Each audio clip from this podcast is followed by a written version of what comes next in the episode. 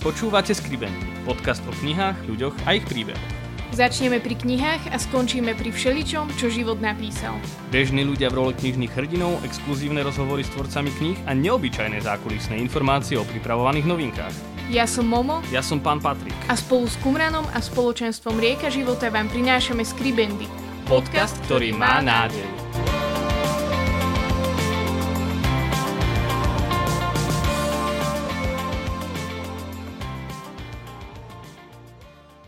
Vítajte pri prvej epizóde nového podcastu Skribendy, ktorý vychádza v spolupráci vydavateľstva Kumran a Rieky života. Ja som veľmi rád, že našim prvým hostom dnes môže byť pater redemptorista, otec Michal Zamkovský. Vítajte u nás. No, ďakujem pekne. Náš e, podcast má taký claim, že podcast, ktorý má nádej a možno po tých časoch toho, toho obmedzenia a e, reštrikcií prichádza aj teraz taká nádej z hľadiska uvoľňovania opatrení.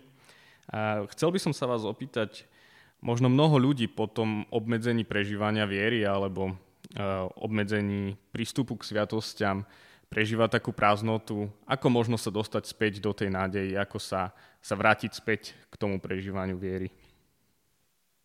No, ja si myslím, že celkom to nebude také vrátenie sa do toho, čo bolo, aj keď to tak niektorí už keby bolo tak, ako bolo, ale do tej istej rieky nemožno vstúpiť dvakrát, takže v, aj tu bude čosi nové, ale hej, to podstatné je, e, ako dať ľuďom nádej. To je aj s, možno následkom tej e, karantény a všetkého toho, čo sa udialo v posledných e, mesiacoch, ale vôbec, ako by sa kde si strácala nádej srdciach a a preto veľmi dôležité bude um, aj do budúcna uh, niesť ľuďom nádej. Počul som taký vtip, alebo videl kde si taký kreslený, ako dvaja e, zajačkovia vošli do také jaskyne a, a pozerajú dopredu, hovorí jeden, no, to nie je svetlo na konci tunela, to si len medveď zapálil cigaretu.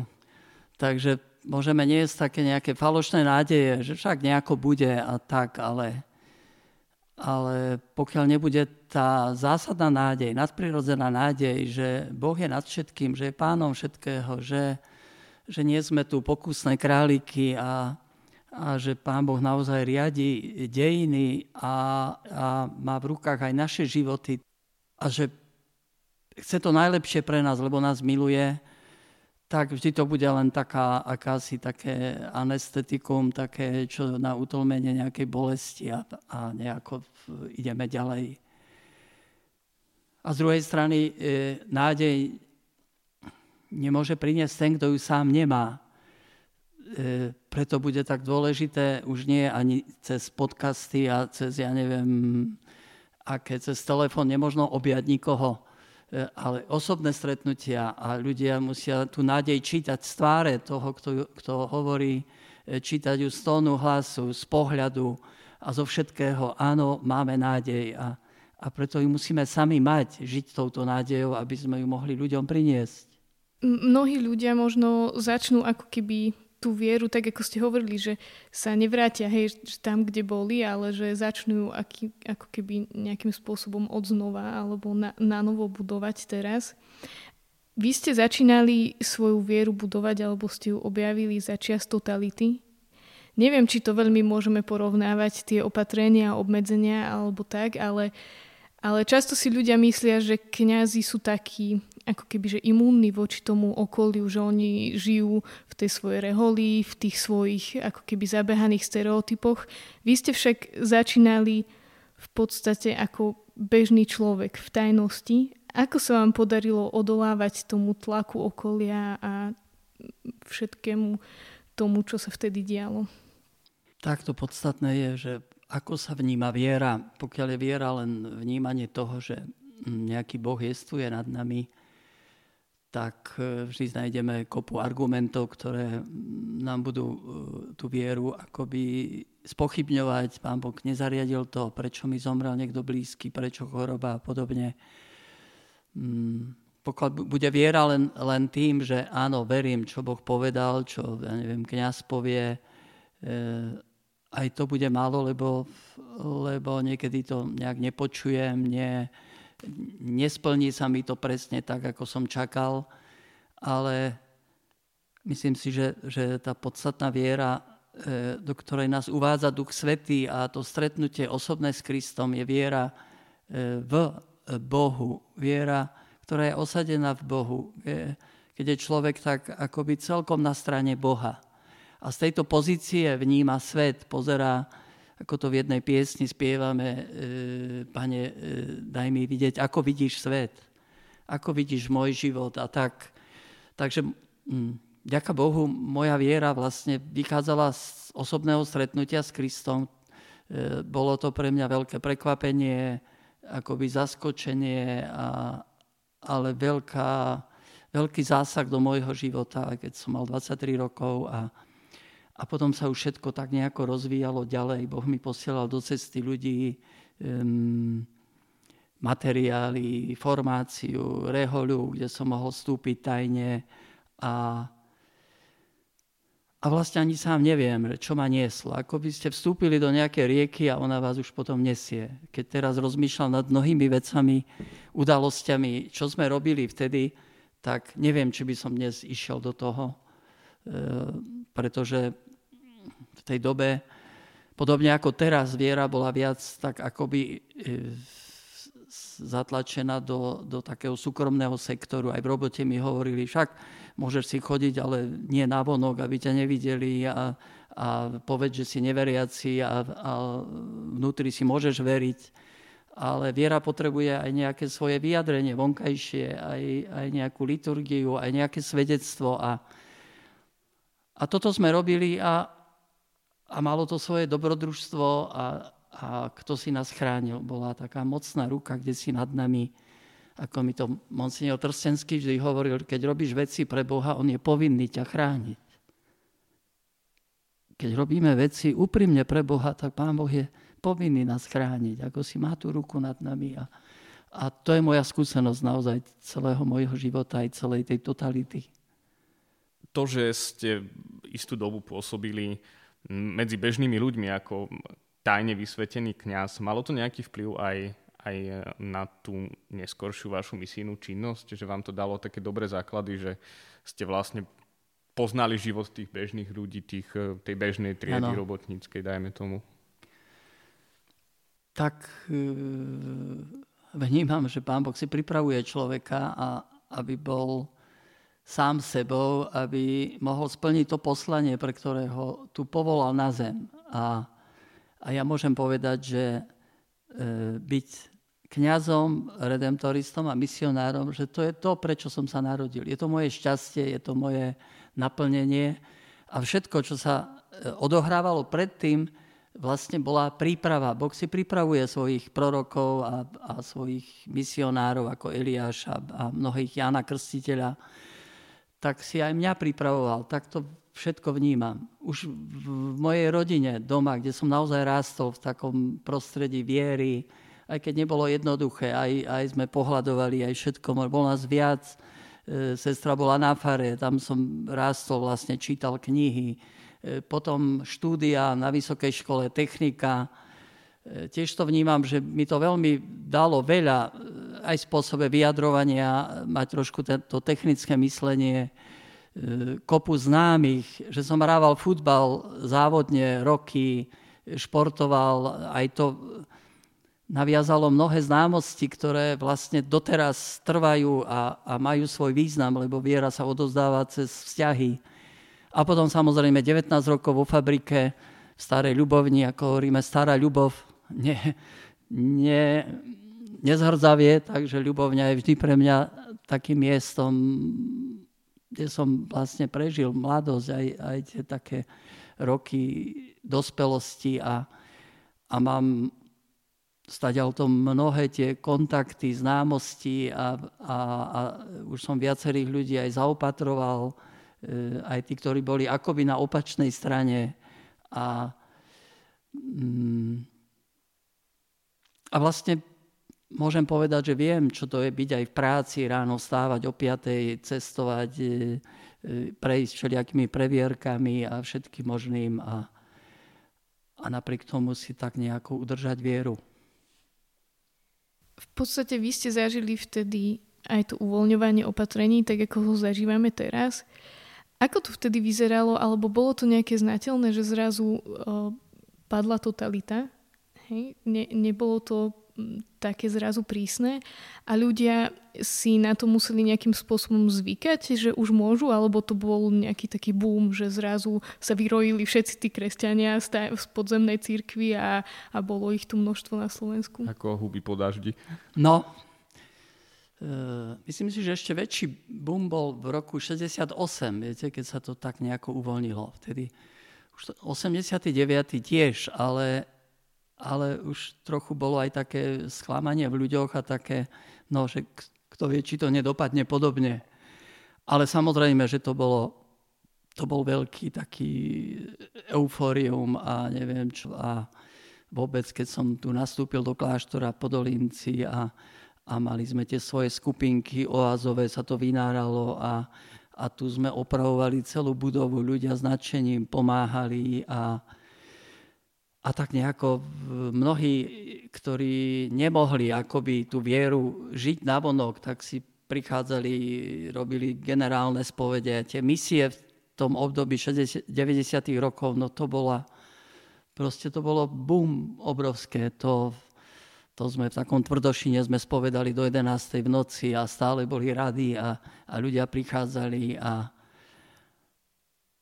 a tak nejako bola taká aj veľká dôvera v, v církev a, a v to, že sa mnoho vecí pomení a ľudia čakali, že všetko to pôjde ako po masle, ale potom prišlo tiež tak trochu sklamanie a, a ten život viery vždy má svoje skúšky a nie vždy to tak ide ľahučko. Je mi jasné, že nedá sa to úplne porovnávať možno s tým, že tam boli roky možno nejakých nejakej situácie, keď sa tá viera zatlačala viac dozadu a tu máme relatívne akože slobodu a, a to, to, že ľudia nemôžu sa stretávať v spoločenstvách alebo nejak žiť tú vieru, uh, trvá len povedzme rok, rok a pol. A myslíte si, že to nejak tak ako uh, príde prebudenie aj, aj, aj v tejto dobe pre tých ľudí, že znovu začnú alebo zatúžia potom, že neviem, chceme žiť sviatosti, chceme viac ehm, hľadať spoločenstvo, viac prežívať tú vieru, že sa kde si vynorí tá taká potreba toho? No, myslím, že to nebude taký nejaký boom. Vo 68. potom slabší, 89, tak teraz v podstate to ani nebude nejaký, nejaký veľký výbuch a neviem, nejaké naplnené kostoly. Ehm, už to nejako cítime, že niektorí akoby si trošku odvykli a, a skôr e, aj ten čas tej pandémie bol e, takým očisťovaním viery, veď Ježiš neodišiel, ale keď Boh dal tento čas, tak aj sám viem podľa seba, že ako mi prestala tá vonkajšia činnosť a potreboval som viac ísť do toho vzťahu osobného s ním a, a jeho srdcom vnímať ľudí okolo a ich problémy e, cez takú prímluvnú modlitbu denne sme dostávali a dostávame SMS-ky a prosby, modliť sa za toho, ten je v ťažkom stave, tu mi umiera niekto a, a tak. A naozaj záleží, či, či budeme vedieť nie s ľuďom tú útechu, ktorú dnešný človek tak potrebuje. Mnohí sú naozaj tak si na dne a, a mnohých zasiahla tá, táto pandémia dosť silno. Ehm, aj finančne, zdravotne, možno aj, aj umrtiami a, a čakajú, že, e, že to svetielko príde a, a že to skôr pôjde tým smerom, ako sa hovorí, že církev bude soľou, svetlom, že, že to bude, to nebude, viete, presolené, ale že kde si tí ľudia môžu nájsť e, takú tú oporu a, a kde si nejaký maja, ktorý ich môže zachytiť, aby nabrali v živote smer. Vy ste spomínali, že kedy si vám tak hovorili v tej fabrike, že v sebe môžete veriť, ale že na vonok, aby ste povedali, že teda neveríte. My sme spozorovali s Patrikom, že teraz začína byť také nejaké populárne, alebo ako by som to povedala, že aj medzi športovcami alebo umelcami sa objavujú takí ľudia, ktorí verejne na obrovských zápasoch vyznávajú svoju mhm. vieru mm-hmm. a tak. A vieme, že, že vy ste veľkým fanúšikom športu, aj ste hovorili, že ste Aha. hrávali futbal. Čo si myslíte o takýchto význaniach ako keby, že viery takých naozaj verejných, takých obrovských, že je to legitimné, je to dobré, môže to tým ľuďom priniesť tú nádej, alebo môže im to pomôcť? Hmm, no, nevidíme do tých úmyslov, kde si dovnútra. Áno, viera je e, vecou osobnou, e, osobná viera, ale nie je privátnou, že ju nemôžem len skrývať, ale e, nejakým spôsobom aj ako si dávať najavo, že komu patrím, na ktorej strane som a, a tiež, aby viera vôbec rástla, potrebuje svedčiť. Keď ju nedávam, tak ona vlastne nerastie. Nie to, kde si e, akoby vysycha vo mne. Ale ja som taký opatrný v týchto nejakých veľkých takých prejavoch a aj opatrný v takých bombastických svedectvách, áno, ohromné obrátenia a tak, lebo život je ešte dosť dlhý a niekedy sa to myslí aj úprimne, ale ale niekedy to je potrebné trošku nechať tak nejako preveriť a skôr tak skromne, že Boh čo si urobil v tom živote a tak, ale, ale spolieham sa na Neho ďalej. A, ale vždy to poteší, keď aj veľkí športovci viete, tak nejako ako Jan Volko, alebo proste, e, myslím, že Meňuš, ten e, e, kajakár, viete, keď tak ako si povedia skromne, áno, som veriaci, Boh mi dáva silu, pomáha mi, tak e, vždy ma to poteší. A, a je medzi športovcami veľa ľudí veriacich, lebo je v tom čosi podobné, taká určitá vytrvalosť, akási taká snaha čo si dosiahnuť, alebo tak, otvorenosť. Hovorili ste, že e, je potrebné byť akože aj opatrný v tých takých nejakých bombastických svedectvách a v podobných veciach.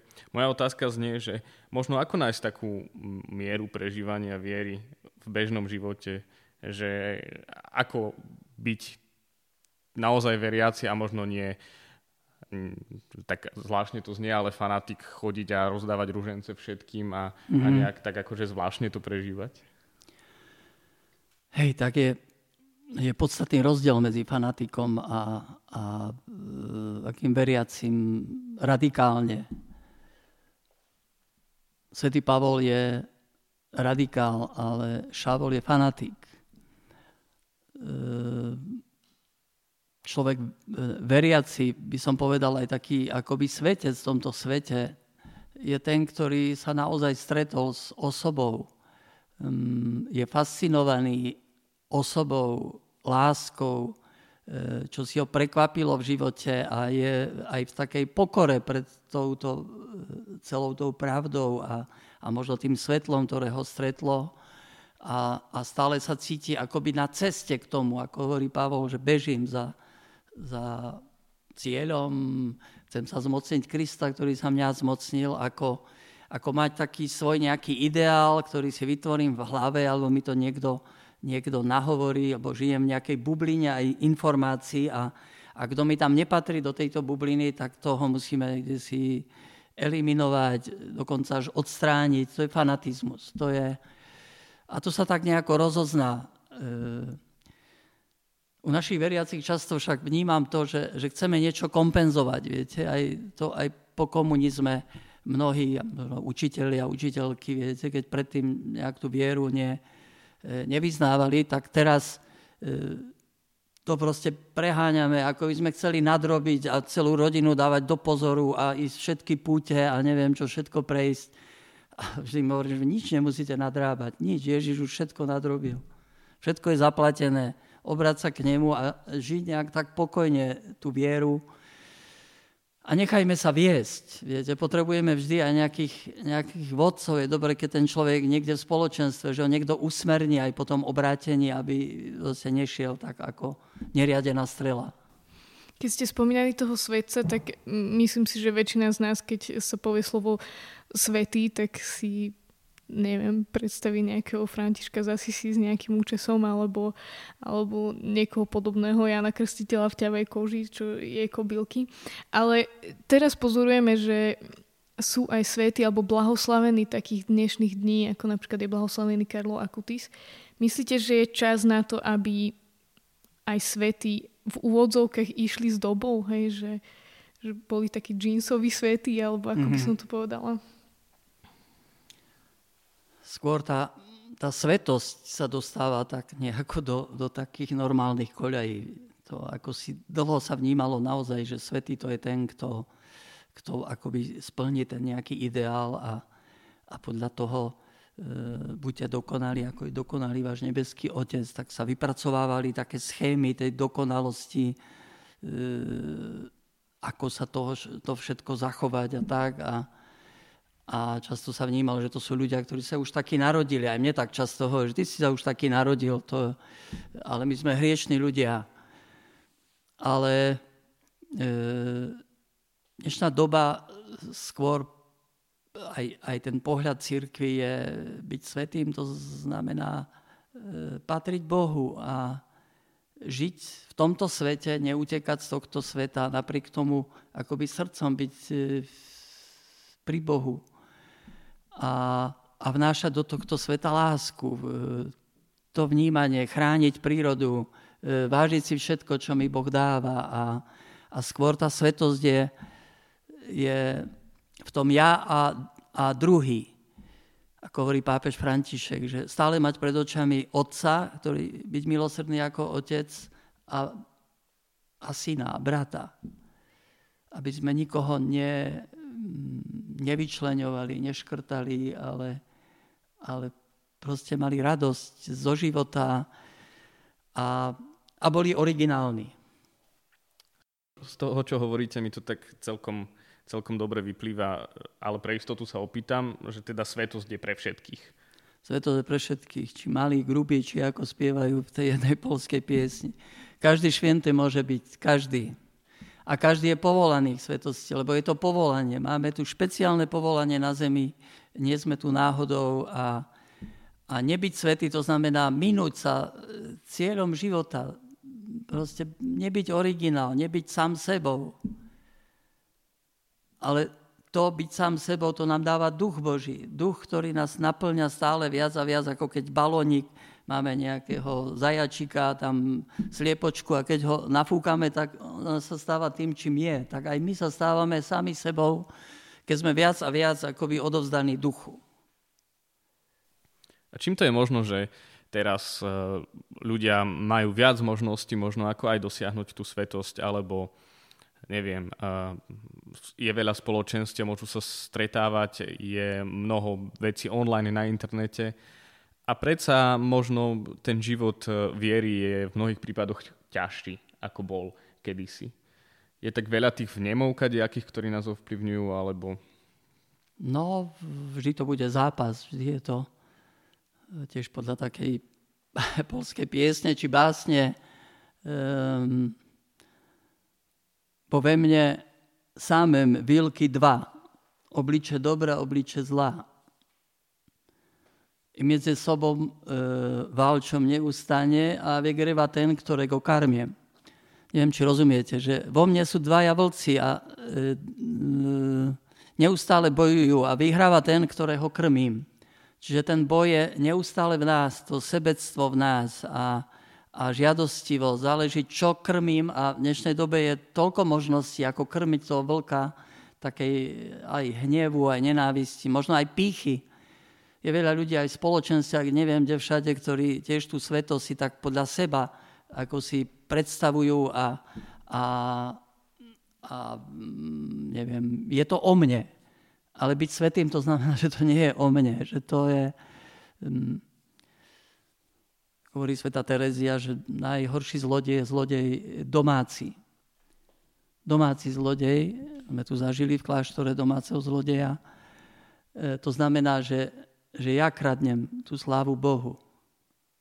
Vo mne je ten zlodej. A ako postaviť Boha naozaj na, na prvé miesto a že Ježiš je pán a pred ním sa všetko skloní a pre neho proste som ochotný všetko stratiť a, a že toho Ježiša nachádzam v druhých ľuďoch, že ho nachádzam vo sviatostiach a, a teraz ako si e, nechám proste toho ducha, aby ma priťahoval k nemu a, a tak.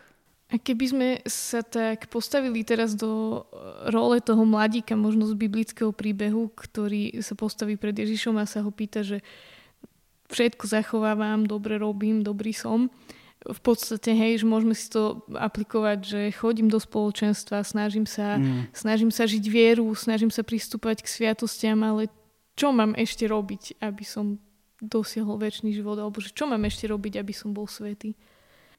No o tom to je, že čo ja mám urobiť. Ja, ja, ja, ja, ja chodím, ja robím, ja to ako ten farizej v chráme, ja sa postím, ja... A Ježiš hovorí, že všetko to odlož a poď za mnou. Nechaj, nech ja robím, poď za mnou. A, a v, tom je, v tom je to celé. Um, akoby strácať pre Ježiša v živote to i ono, možno v našom je to tak, ako Ježiš hovorí, kto opustí otca, matku, brata, sestru, stonásobne dostane. Samozrejme s prenasledovaním. A, ale väčší život, ktorý už tu zažíva. Ale to platí pre každého život je o stratách. Tak či tak veľa vecí stratíme. Aj ten mladík nakoniec to bohatstvo stratil. Aj tú mladosť, aj, aj možno auto, ktoré mal, aj, aj počítač. Všetko nejak v živote budeme strácať. Ale keď to strácame pre Ježiša, e, že, že e, nerobím z toho drámu, ale, ale že v tej strate môžem viac jeho nachádzať, tak je to požehnanie. Tak aj táto doba, možno sme stratili to, či ono, ja som stratil možnosť ísť na misie, alebo neviem čo, e, trošku so zrakom problémy, či so srdiečkom, ale získal som veľmi veľa. Pre mňa to je tento čas, naozaj som sa tak nejak zblížil s Ježišom a, a čas takého vlastne ísť dovnútra, posilniť ten vzťah a, a posilniť potom aj nádej. Ohromné, Ohromné maličkosti. Na záver máme takú rubriku, volá sa Ohromné maličkosti. A je to o celkom bežných, pre niekoho možno nepodstatných, no pre iného veľmi dôležitých maličkých veciach, takých každodenných, ktoré nám prinášajú radosť alebo prebudzajú v nás život. Vy máte niečo také, čo je pre vás takou ohromnou maličkosťou? No mám také maličkosti. Už sa teším večer na kávu ráno, že si zalejem tá vôňa kávy a tak si pozriem správy, keď mám taký akýsi deň pomerne voľný. Tiež je pre mňa takou radosťou vyjsť si na bicykli, keď je počasie celkom príjemné, kde si do lesa je popočúvať e, vôbec ten šum lesa, vody a, a všetkého. Mm. A tak unavený potom si dať e, pivo pri futbale nejakom dobrom pozrieť si, či hokej. Tiež je pre mňa radosťou e, prejsť sa po meste. Prejdem a vrátim sa o dve hodiny, lebo tam porozprávam, tam niekoho stretnem, tam sa pospitujem a, a nejak mi to rozširuje obzor a, a mám radosť, že sa môžem s ľuďmi stretnúť. Teším sa tiež, chodím na cintorín, či domov do mojej dedinky Toporec, alebo tu v Podolinci a tam zase rozprávam s tými, čo odišli a zase spomínam mnoho vecí, ako si sa mi nejaké súvislosti spájajú, otvárajú a, a tak, takže je toho, kedy si to bol pre mňa aj futbal, si zahrať, ale teraz už, už mi to zakazujú všetci. Ďakujeme veľmi pekne, otec Michal, že sme mohli spolu trošku načrtnúť takú tému aj ako žiť svetosť dnes, alebo ako kráčať tou cestou viery, ako kráčať cestou možno k nejakému šťastiu, k nejakému blahoslavenstvu. A veľmi som rada, že tieto myšlienky aj bližšie rozoberáte v kázniach, ktoré sú spracované vlastne v knihe, ktorú vydalo vydavateľstvo Kumran s názvom Cesta blahoslavenstiev. Každého pozývam uh, do toho, že ak vás táto téma zaujala, tak si ju pokojne môžete kúpiť na našom e-shope a chceme vám ponúknuť špeciálnu zľavu s kódom Scribendy, písaným tak, ako je názov podcastu, na najbližšie dva týždne do ďalšej epizódy máte na túto knihu zľavu 30%, tak určite neváhajte a si ju zaobstarajte. Ďakujeme veľmi pekne. Ďakujeme. A ja ďakujem. Ešte nekončíme. Máme tu pre vás špeciálnu pravidelnú rubriku Svížne knižne, v ktorej budeme hovoriť o pripravovaných novinkách a zaujímavostiach. Dnes sa spojíme so Zuzkou, ktorá prelúskala všetky podstatné info pre dnešnú epizódu. Zuzka, počujeme sa?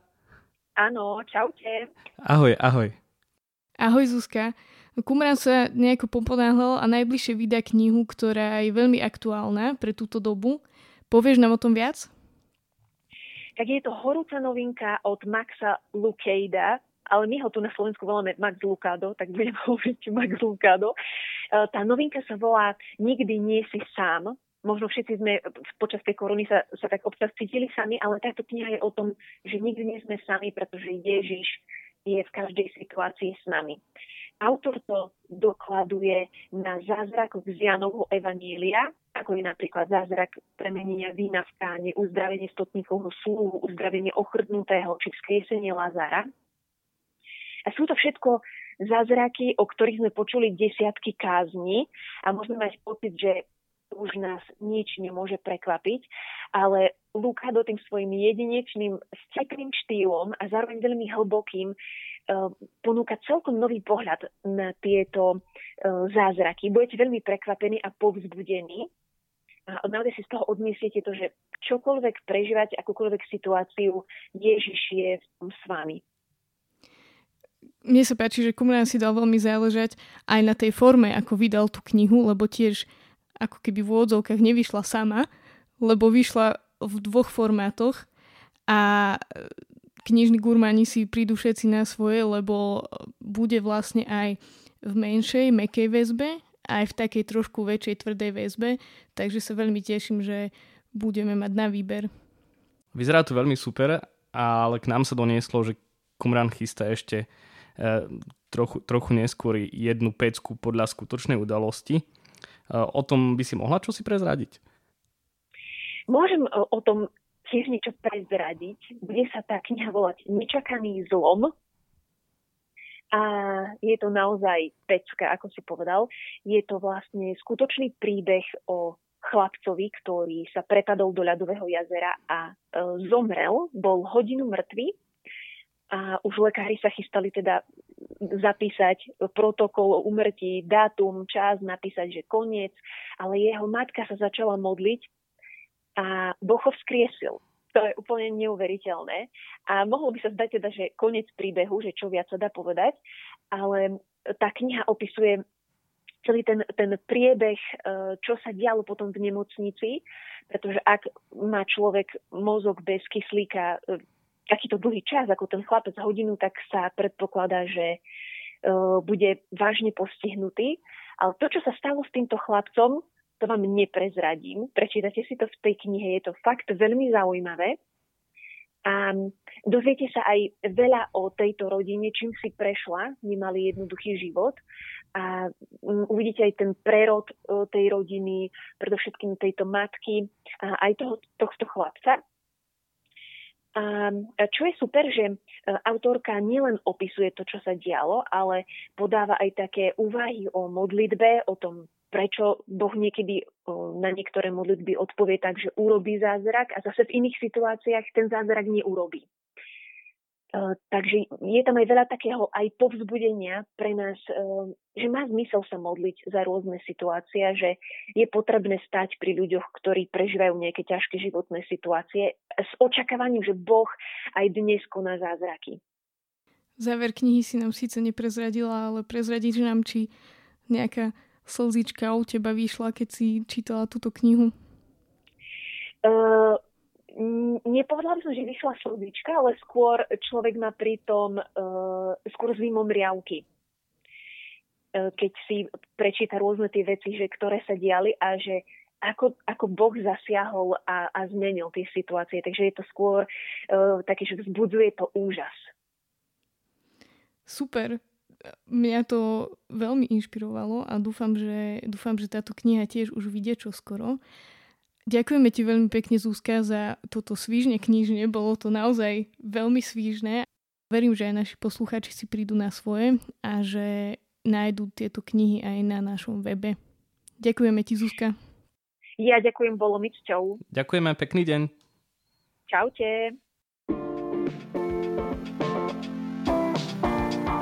Ďakujeme, že ste s nami vytrvali až do konca a odkryli príbehy dnešnej epizódy. Naše podcasty môžete nájsť na webe www.kumram.sk v sekcii podcast a vo všetkých podcastových aplikáciách. Sledovať nás môžete na Instagrame Skribendy Podcast. Do, do počutia už o dva týždne. týždne.